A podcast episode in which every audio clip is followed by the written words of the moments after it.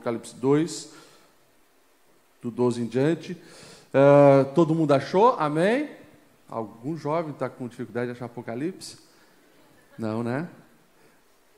Tá certo. Diz assim: Ao anjo da igreja em Pérgamo escreve: Estas coisas diz aquele que tem a espada afiada de dois gumes. Conheço o lugar em que habitas, onde está o trono de Satanás, e que conservas o meu nome e não negaste a minha fé, ainda nos dias de Antipas, minha testemunha, meu fiel, o qual foi morto entre vós, onde Satanás habita.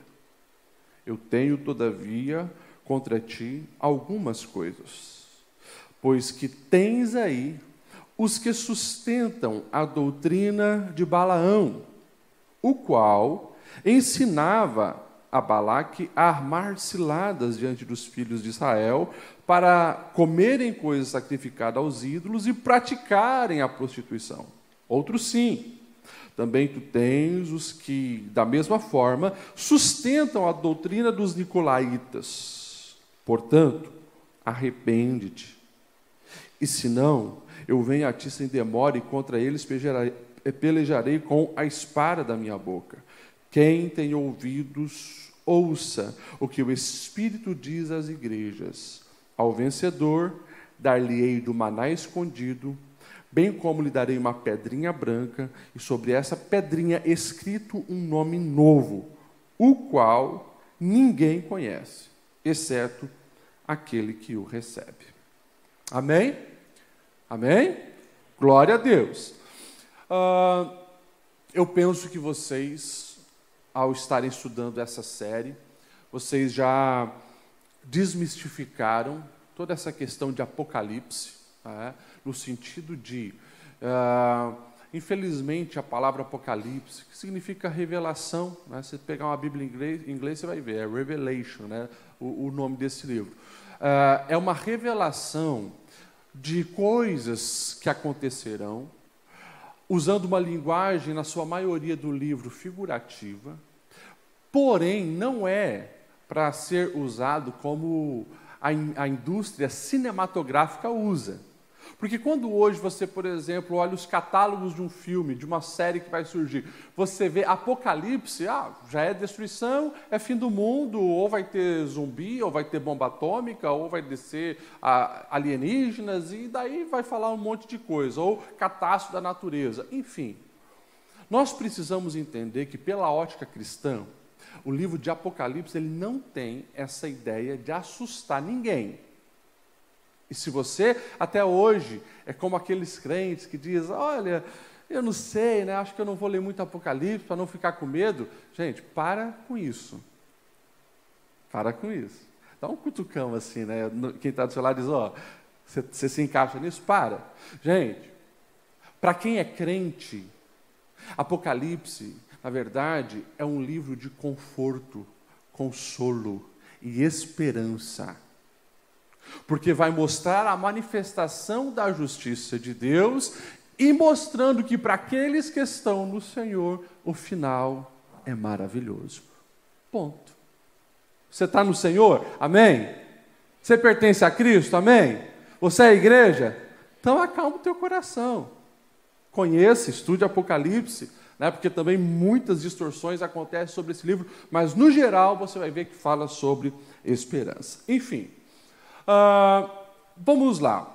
Você sabe que o livro de Apocalipse, escrito pelo apóstolo João, provavelmente já exilado, né?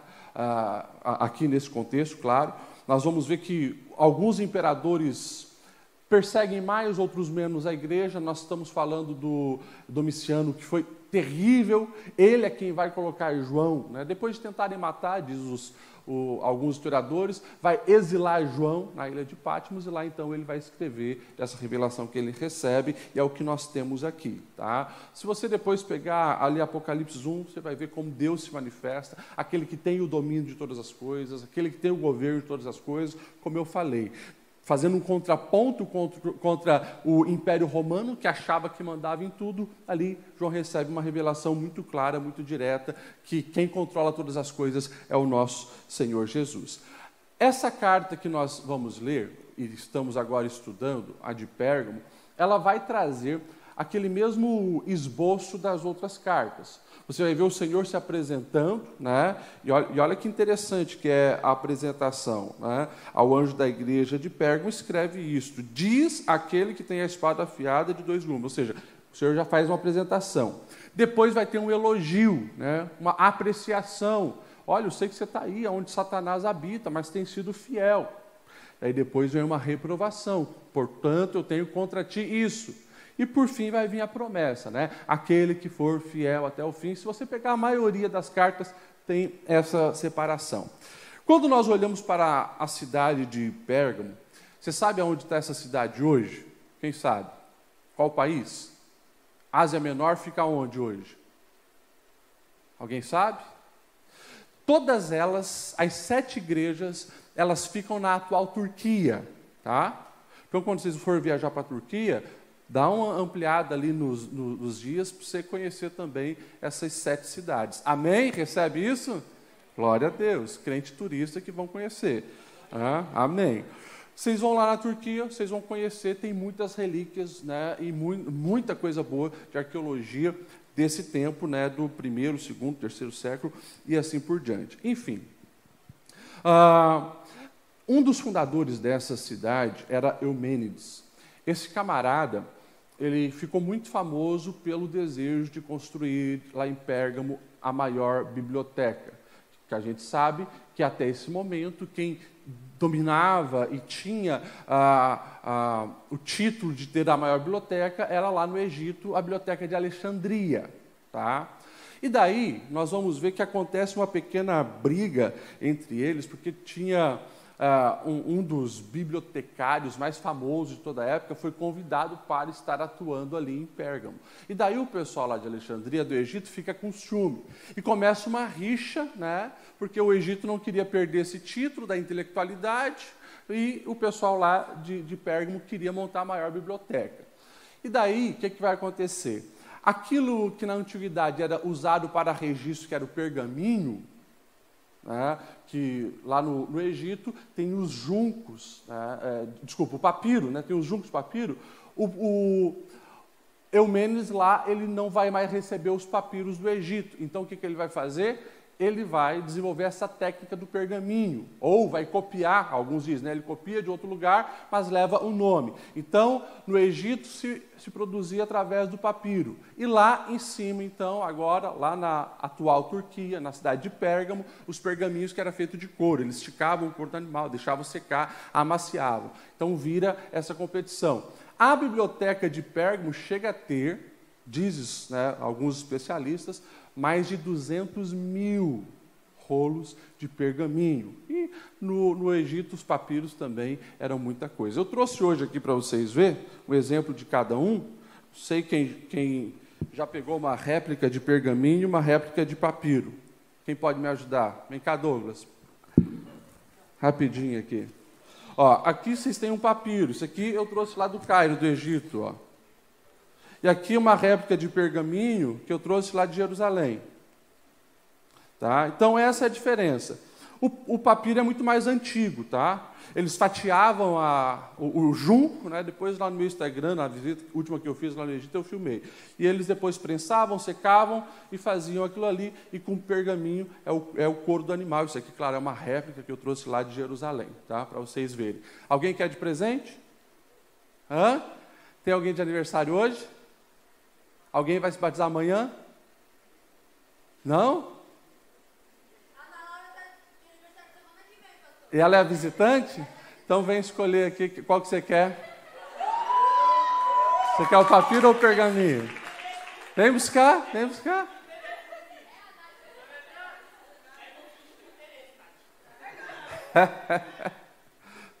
é teu, é teu de presente. Né? Eu, eu, tenho esse aqui lá em casa também, meu, né? Esse aqui é uma, uma, pintura feita ali, qual que você quer, não sei qual que você gosta mais. Alguém quer o, perga, o, o papiro? Hã? Que, quem que fez aniversário agora no mês de outubro? Só você aqui?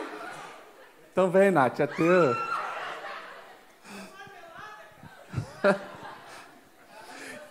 Enfim, eu contei um pouquinho dessa história para vocês saberem mais ou menos esse contexto, tá? Mas o que é mais importante a gente entender, eu queria que vocês prestassem bastante atenção. Ah, a cidade de Pérgamo era uma das cidades mais idólatras desse primeiro século. Tá? Lá, os arqueólogos já descobriram assim, ó, mas muitos, muitos é, ídolos e também tinha até templos, tá? Tinha lá templo da deusa Artemis, que é aquela deusa da fertilidade, conhecida como a Diana dos Efésios. Né? Não sei se você já viu a estátua dessa deusa, é uma deusa cheia de seios, assim, deve ter uns 50 seios ao redor dela. Ela era muito venerada nesse primeiro século e ela era muito venerada na cidade de Pérgamo. Nós vamos ter também aos Zeus, altar aos Zeus. Nós vamos ter a, ao deus Dionísio, né? o famoso deus Baco, que gera as palavras bacanais, o Deus do vinho, da promiscuidade e assim por diante. Enfim, tinha muita coisa lá. Agora, adivinha qual a divindade mais venerada na cidade de Pérgamo? Alguém sabe? O imperador. Os imperadores romanos, eles eram considerados deuses. E na cidade de Pérgamo tinha um dos maiores templos ao imperador romano. E, claro, na interpretação que se faz, acredita-se que justamente por isso o apóstolo João vai usar essa linguagem: olha, o trono de Satanás está aí. E, claro, algumas coisas a gente precisa estar atento para aprender e aplicar na nossa vida. Né? O texto que, que eu estou citando é lá do verso 13, olha só o que João vai dizer: conheço o lugar em que habitas, onde está o trono de Satanás, que conservas o meu nome e não negaste a minha fé, ainda nos dias de Antipas, minha testemunha, meu fiel, o qual foi morto entre vós, onde Satanás habita. Pastor, quem que é esse Antipas? Ele é citado somente aqui, mas fica claro que ele é um discípulo do Senhor, que ele foi mártir naquela região. Os historiadores do primeiro século vão dizer, isso é de acordo com Tertuliano, um dos historiadores, vai dizer que esse camarada ele foi cozinhado vivo e morreu, se tornou um mártir. Então aqui ele está sendo elogiado né, e exaltado. Agora, vamos lá, fica muito claro que é o trono de Satanás, a igreja, eles mantêm a fé, eles não negaram a fé, mas vamos parar para prestar atenção no verso 14, porque já vem a correção. Eu tenho contra ti algumas coisas, pois tem aí o que sustenta a doutrina de Balaão, que ensinava Balaque a armar ciladas diante dos filhos de Israel para comerem coisas sacrificadas aos ídolos e praticarem prostituição. Outros sim, também tu tens os que da mesma forma sustentam a doutrina dos nicolaítas. Então, assim, ó, eu quero pelo menos destacar três coisas que nós precisamos aplicar na nossa vida, olhando para a igreja de Pérgamo. Primeira coisa é a compreensão nós precisamos compreender o que, pastor Lediel? Que nós é, precisamos combater ah, aquilo que é oculto, tanto quanto aquilo que é explícito. Deixa eu explicar melhor para vocês. Porque, como tinha muitas divindades, os cristãos sabiam, não se deve prostrar diante dessas divindades, não se deve ah, acender incenso para essas divindades, não devemos adorar essas divindades. Então isso estava bem claro, e eles manteram a fé, porque assim, tinha perseguição, como é citado o exemplo de Antipas. Ah, aqueles que não prestavam adoração, por exemplo, ao imperador, essas pessoas eram perseguidas, porque eram vistos como alguém suspeito, ter, podendo pertencer a um outro clã que queria destronar o imperador. Então, assim, era um negócio que misturava política, fé. As pessoas prestarem homenagem ao imperador era algo comum numa cultura politeísta. É mais um Deus, então as pessoas tranquilo. Os cristãos não. E isso tinha uma desconfiança política. Sem falar que os cristãos também eram perseguidos porque ah, eles entendiam que todas as coisas que acontecem estão ligadas ligada à divindade. Ah, a terra deu bom mantimento, as colheitas foram boas, o Deus que, que, que cuida disso está feliz com a gente. Ah, ah, deu muita chuva, muita catástrofe. Poxa, o Deus que cuida das chuvas deve estar bravo com a gente. Era esse o conceito. Daí, de repente, vem os cristãos que não se prostram mais de estátua nenhuma, Deus nenhum. A quem caía a culpa de todas as catástrofes? Aos cristãos. Então tinha essa perseguição, os cristãos sabiam que não deveriam praticar idolatria e ficavam firmes.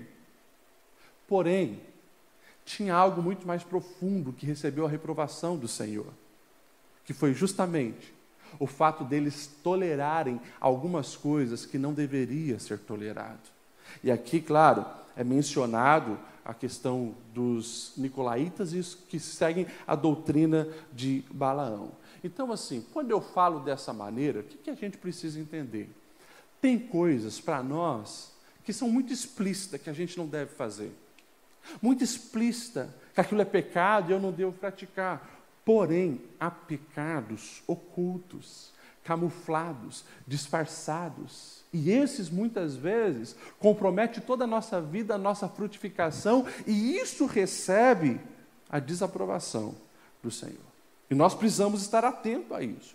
O que, que ele está citando, por exemplo, quando diz é, a doutrina de Balaão? Eu não sei se vocês se lembram lá de números 22, 23, 24, 25, uh, o, o Balaão. Balaão era um profeta lá do Antigo Testamento e ele é convocado pelos inimigos de Israel, principalmente pelo rei Balaque, para amaldiçoar o povo de Deus. Só que quando ele vai amaldiçoar, o próprio Deus o repreende dizendo: Não, você não vai fazer isso, esse é meu povo. Você vai abençoar, não amaldiçoar. Quando Balão percebe que ele, sendo um profeta, ele não pode amaldiçoar porque Deus está repreendendo, sabe o que, que ele faz? Ele dá dicas malignas para Balaque praticar. Ou seja, presta atenção, o, o Balaque, não tem como amaldiçoar. Mas a dica que eu vou dar para você vale ouro. Você não vai destruir Israel com um exército imponente. Você vai destruir Israel com donzelas gentis e doces. Manda as mulheres bonitas flertar com os varão lá de Israel. Seduzi-los porque essas mulheres foram seduzindo, foram levando eles para comer comida sacrificada, de repente eles estavam prestando culto aos outros deuses. E a maldição daí chegou, porque se afastaram de Deus. Ou seja, ah, é muito interessante que nós estamos falando daí de mais de mil anos depois, milhares de anos depois, e Deus está agora fazendo uma comparação para a sua igreja dizendo: cuidado, porque isso também está acontecendo diante de vocês. Vocês se posicionaram de uma maneira muito firme contra a perseguição, porém estão abrindo brechas de vacilos na questão da sexualidade, da imoralidade, de ideologias que flertam com o pecado, e vocês precisam guardar o coração de vocês, porque são chamados para ser diferente. Nós precisamos entender uma coisa muito importante. Presta atenção nisso, jovem sério. Presta muita atenção nisso. Uma das armas que o nosso adversário vai usar para comprometer a nossa vida com Deus, a nossa vida de frutificação, é justamente nos levar a flertar com algum tipo de pecado. Porque aonde tem pecado, ali a presença de Deus vai se afastando.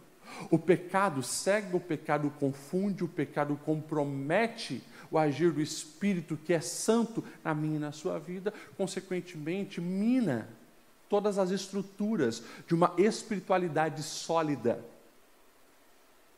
E como eu falei, as práticas pecaminosas entram na vida de um cristão não de uma maneira muitas vezes explícita, mas de maneiras camufladas, disfarçadas, com parcerias que você considera legal. É interessante quando ele vai falar a respeito né, dos nicolaítas, porque o que, que os nicolaítas eles ensinavam? De acordo com a maioria dos especialistas, eles vão dizer que os nicolaítas eles defendiam o que nós hoje sabemos né, e chamamos de a supergraça. Ou seja, Deus não é misericordioso e aonde ah, abundou o pecado não superabundou a graça. Então, se ah, a, a, graça super, superabunda onde tem pecado, quanto mais nós pecamos, mais vai ser a graça. A gente não quer a graça de Deus, então vamos pecar torto direita. E eles distorciam aquilo que deveria gerar uma santidade, porque a graça, de fato, ela muda a minha vida, transforma a minha vida e me leva à santidade, e não o contrário. Essa ideia de que a graça de Deus tolera tudo é uma desgraça que só afasta o Espírito Santo e compromete a sua vida cristã. Quando nós olhamos o próprio apóstolo Paulo, ele escrevendo a Tito, no capítulo 2, verso 11 e 13, eu até quero ler com vocês, ele vai dizer assim, ó, porque a graça de Deus se manifestou salvadora a todos os homens.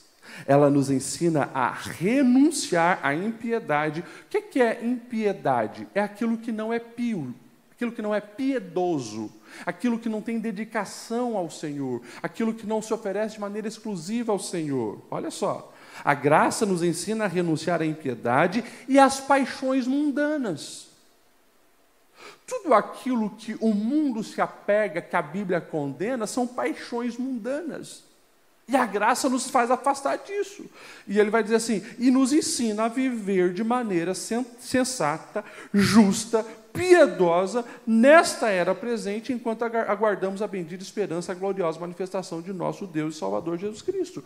Gente, por favor, não vamos repetir o erro que Pérgamo estava repetindo, de achar que a graça me autoriza a viver uma vida de qualquer jeito, uma vida pecaminosa.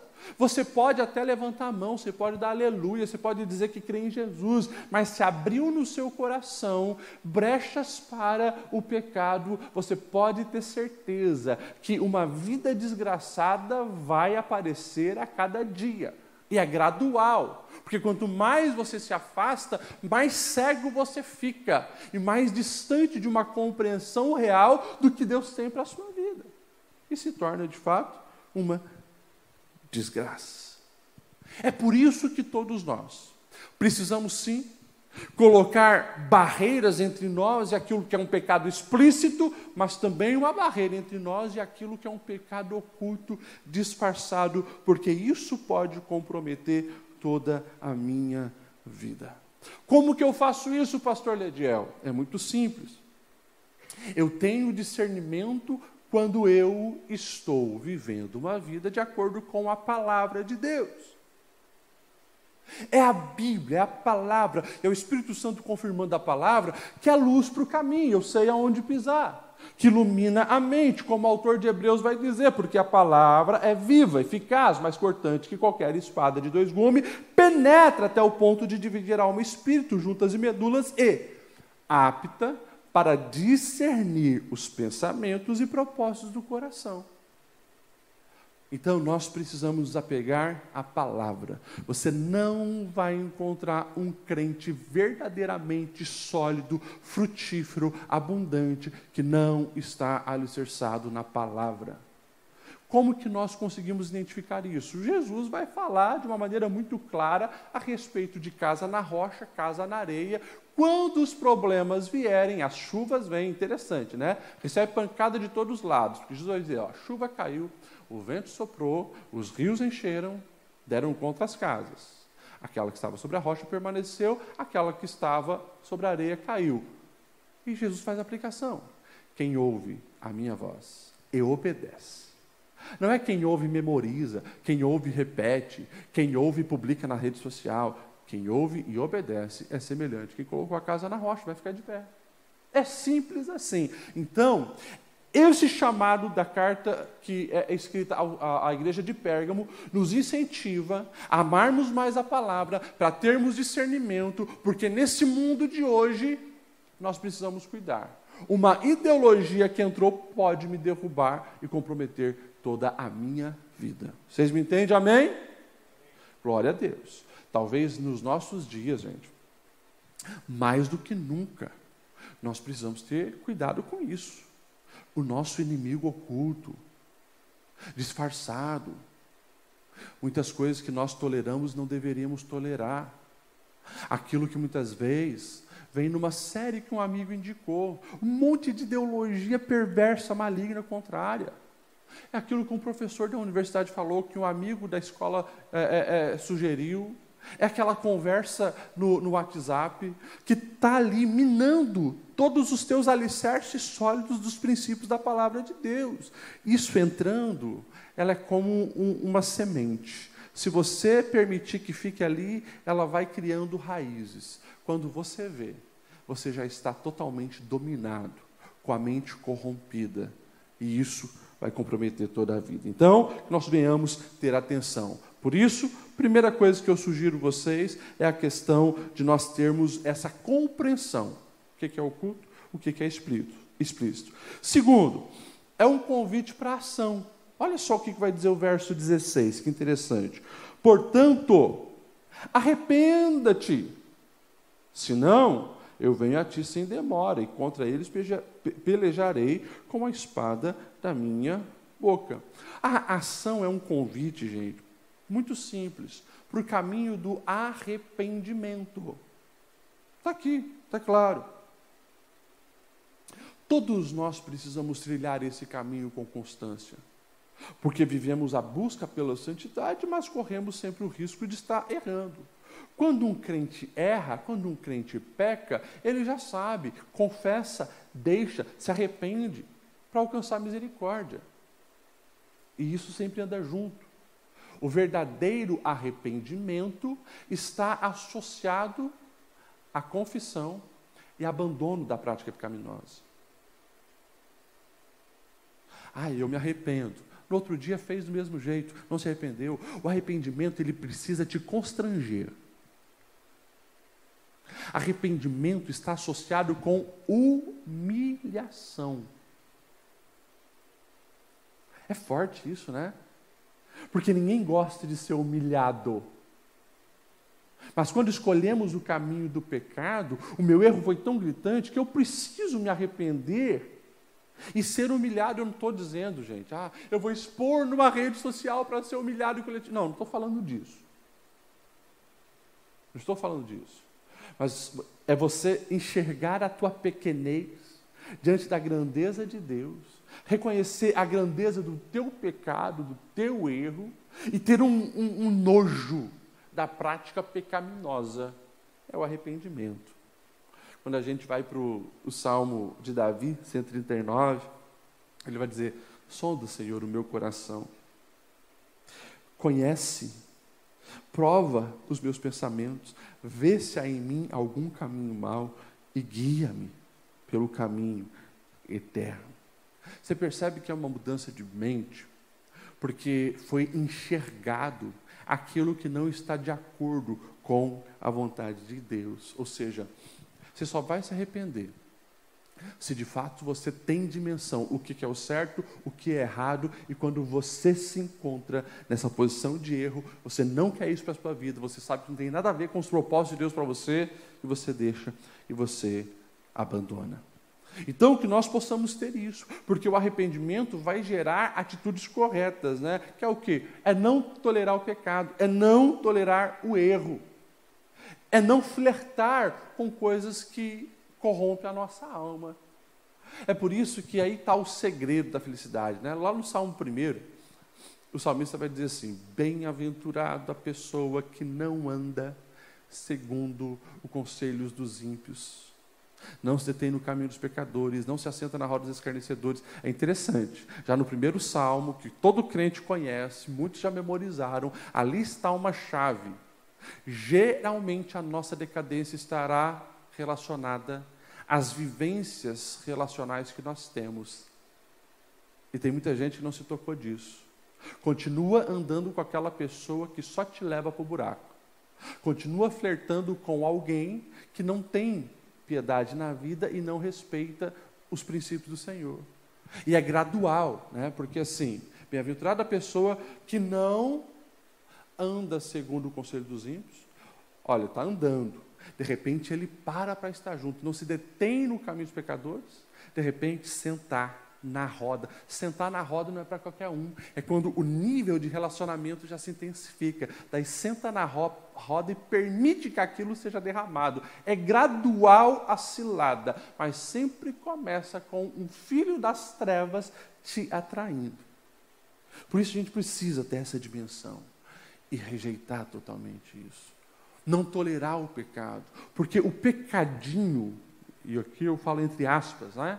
Porque pecado é pecado, mas aquele pecadinho que eu tolerei hoje vai me levar para algo pior, com piores consequências no amanhã. A Bíblia vai trazer vários exemplos, a gente pode falar dos filhos de Eli. Né? Os filhos de Eli se acostumaram com o sagrado, a arca estava ali. De repente, eles já não respeitavam mais as ofertas, de repente, eles estavam já chamando prostitutas para estarem adulterando ali. De repente, a vida já estava toda descambada. E o próprio Eli vai sofrer consequências na sua vida, em toda a sua casa, vai perder o sacerdócio, porque ele identificou, ouviu as pessoas reclamando do pecado dos filhos, mas ele não fez nada. Ele reprovava verbalmente o pecado dos filhos, mas você não vai ver ele tomando o cajado da mão e dizendo: vocês não mais estarão atuando aqui nas coisas sagradas. Vocês não, ele, você não vai ver ele afastando os filhos da vida pecaminosa, pecaminosa que eles viviam ali. E a consequência nós sabemos que foi extremamente grave.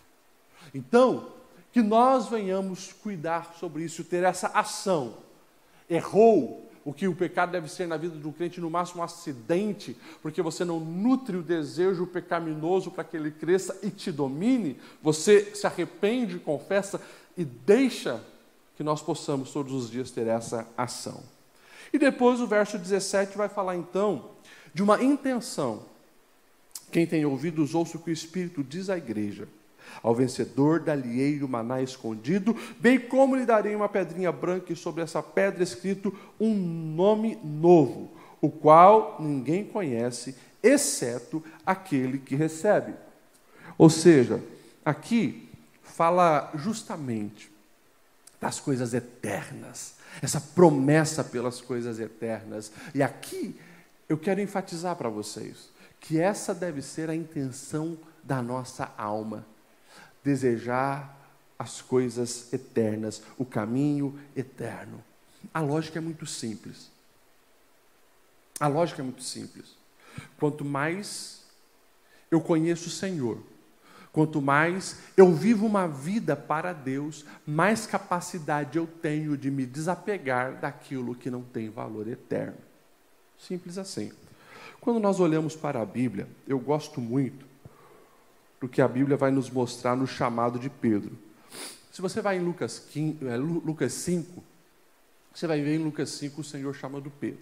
A Bíblia vai nos dizer que Pedro, naquele dia, era um pescador frustrado, estava ali lavando as suas redes, tinha um barco dele, tinha um outro barco. Jesus ensinava a multidão à beira do mar da Galileia. De repente, Jesus vê aqueles barcos e entra num dos barcos, que é o barco de Pedro, pede para afastar um pouco, começa a ensinar a multidão. Pedro está ali lavando as redes e ouvindo.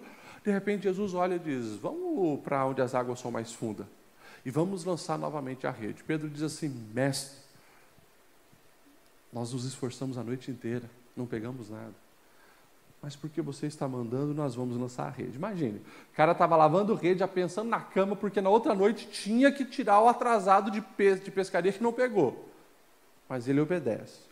Acontece a primeira pesca milagrosa, porque ele joga, pega tanto peixe, que eles têm que chamar o outro barco para vir ajudar, e quando Pedro vê aquilo, é interessante. Pedro se prostra e diz assim: Senhor, afasta-te de mim, porque eu sou pecador. Pedro era pescador, tinha agora tido a melhor pesca dele, e de repente, agora ele vê um milagre acontecendo, e Jesus olha para ele e diz: Não fica assustado, não serás mais pescador de peixe, será pescador de homens. E o verso 11 de Lucas 5 vai dizer assim: Arrastando o barco para a margem, deixaram tudo e seguiram Jesus. Olha que lindo isso. Pedro se ele tivesse apego às coisas materiais, ele naquela hora ele já teria feito um plano de empreendedorismo com, com sociedade com Jesus.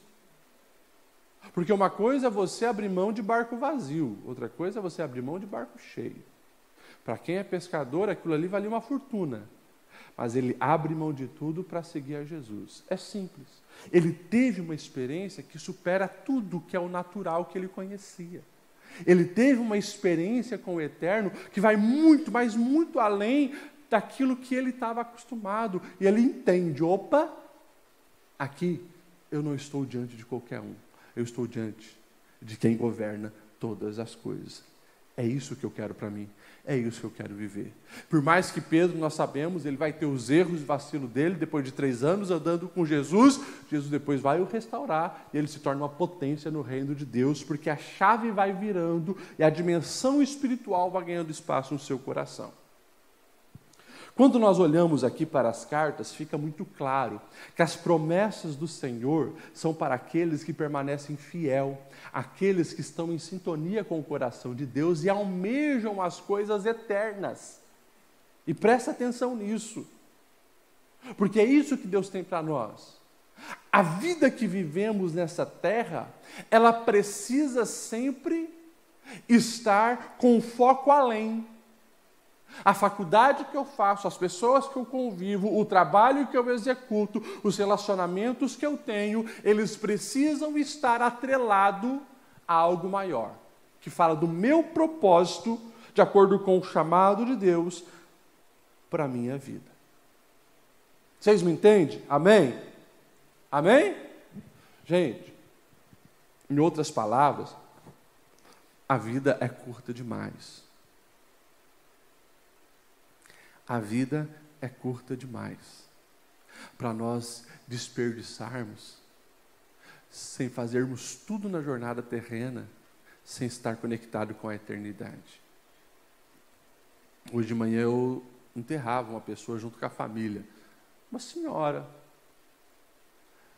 nova, né? aparentemente nova, assim, 50 e pouquinhos anos, conversando na quarta-feira com a família organizando ali né, a, a, como que faria o dia das crianças com os netos, os presentes que ia comprar, e de repente uma dor no coração, tem um problema na veia horta, foi levado para o hospital e não voltou mais.